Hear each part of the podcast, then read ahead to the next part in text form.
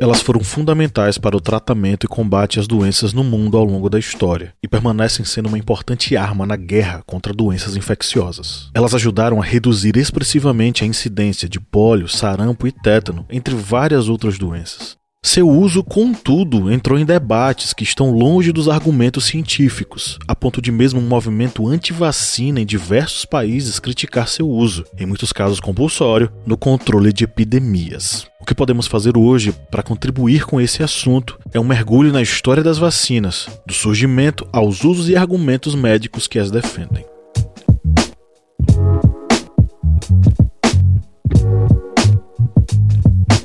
Os primeiros vestígios do uso de algo similar às vacinas, com a introdução de versões atenuadas de vírus no corpo das pessoas, estão relacionados ao combate à varíola no século X. A prática era chamada de variolação e remonta à China, Índia e Península Arábica, embora a origem não seja muito clara. A prática chegou a Constantinopla, hoje Istambul, trazida por pessoas vindas do norte da África ou pelos árabes. Porém, essa técnica era aplicada de forma bem diferente da vacina que conhecemos. Os chineses moíam as crostas secas das feridas provocadas pela doença até reduzi-las a pó, para então expô-las a vapor quente, danificando assim as partículas virais e reduzindo a quantidade de infecção com potencial de ser transmitida. O pó era então assoprado no nariz da pessoa a ser imunizada. Na Europa, a prática consistia em inserir uma agulha com uma amostra contaminada de um paciente doente para unção. Essa ação era altamente perigosa, já que o vírus introduzido estava ativo e poderia matar o paciente saudável.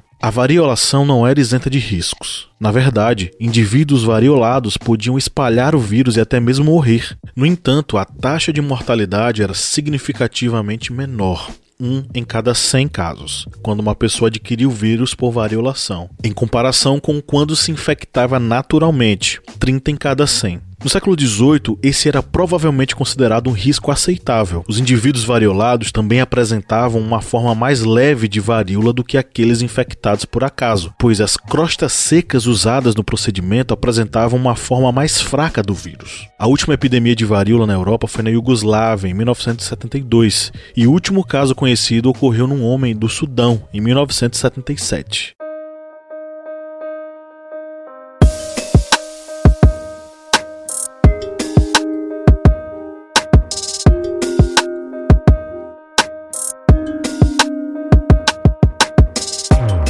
Primeira vacina propriamente dita, como conhecemos hoje, foi a da varíola. Edward Jensen, médico britânico, foi o pioneiro. A descoberta do imunizante foi interessante. Edward Jenner, em 1796, reparou que as mulheres que retiravam o leite das vacas não pegavam varíola e descobriu que a sua imunidade se devia à infecção não perigosa com varíola das vacas, ou vatínia, da palavra em latim para esse animal, vaca. Ele então desenvolveu a prática de inocular a vatínia antes de a pessoa contrair varíola de humanos. O médico extraiu o pus da mão de uma ordenhadora que havia contraído a varíola bovina e o inoculou em um menino saudável, James Phipps, de 8 anos, em 4 de maio de 1796. O menino contraiu a doença de forma branda e, em seguida, ficou curado. Em 1 de julho, Jenner inoculou no mesmo menino líquido extraído de uma pústula de varíola humana. James não contraiu a doença, o que significava que estava imune à varíola. Estava descoberta a primeira vacina com vírus atenuado que, em dois séculos, erradicaria a doença. Phipps foi o 17º caso descrito no primeiro artigo de Jenner sobre vacinação, o um inquérito sobre as causas e os efeitos da vacina da varíola.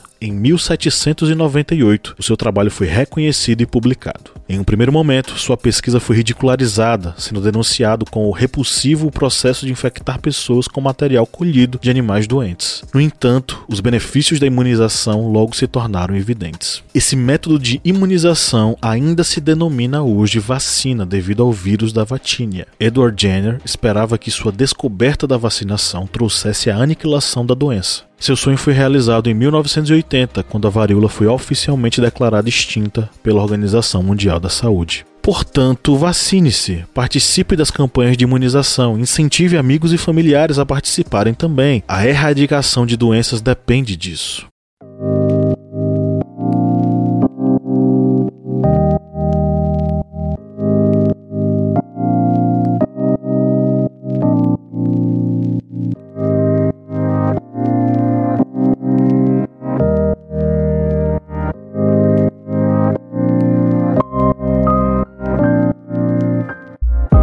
E aí, curtiu? Então, se você já acompanha nosso trabalho há algum tempo e nós te ajudamos de alguma forma, considere ser um apoiador no apoia.se barra historiante por apenas R$ reais mensais. Como recompensas, você entra para o nosso sorteio mensal de livros, recebe vídeos e podcasts exclusivos e acessa os minicursos online que veiculamos apenas para os apoiadores.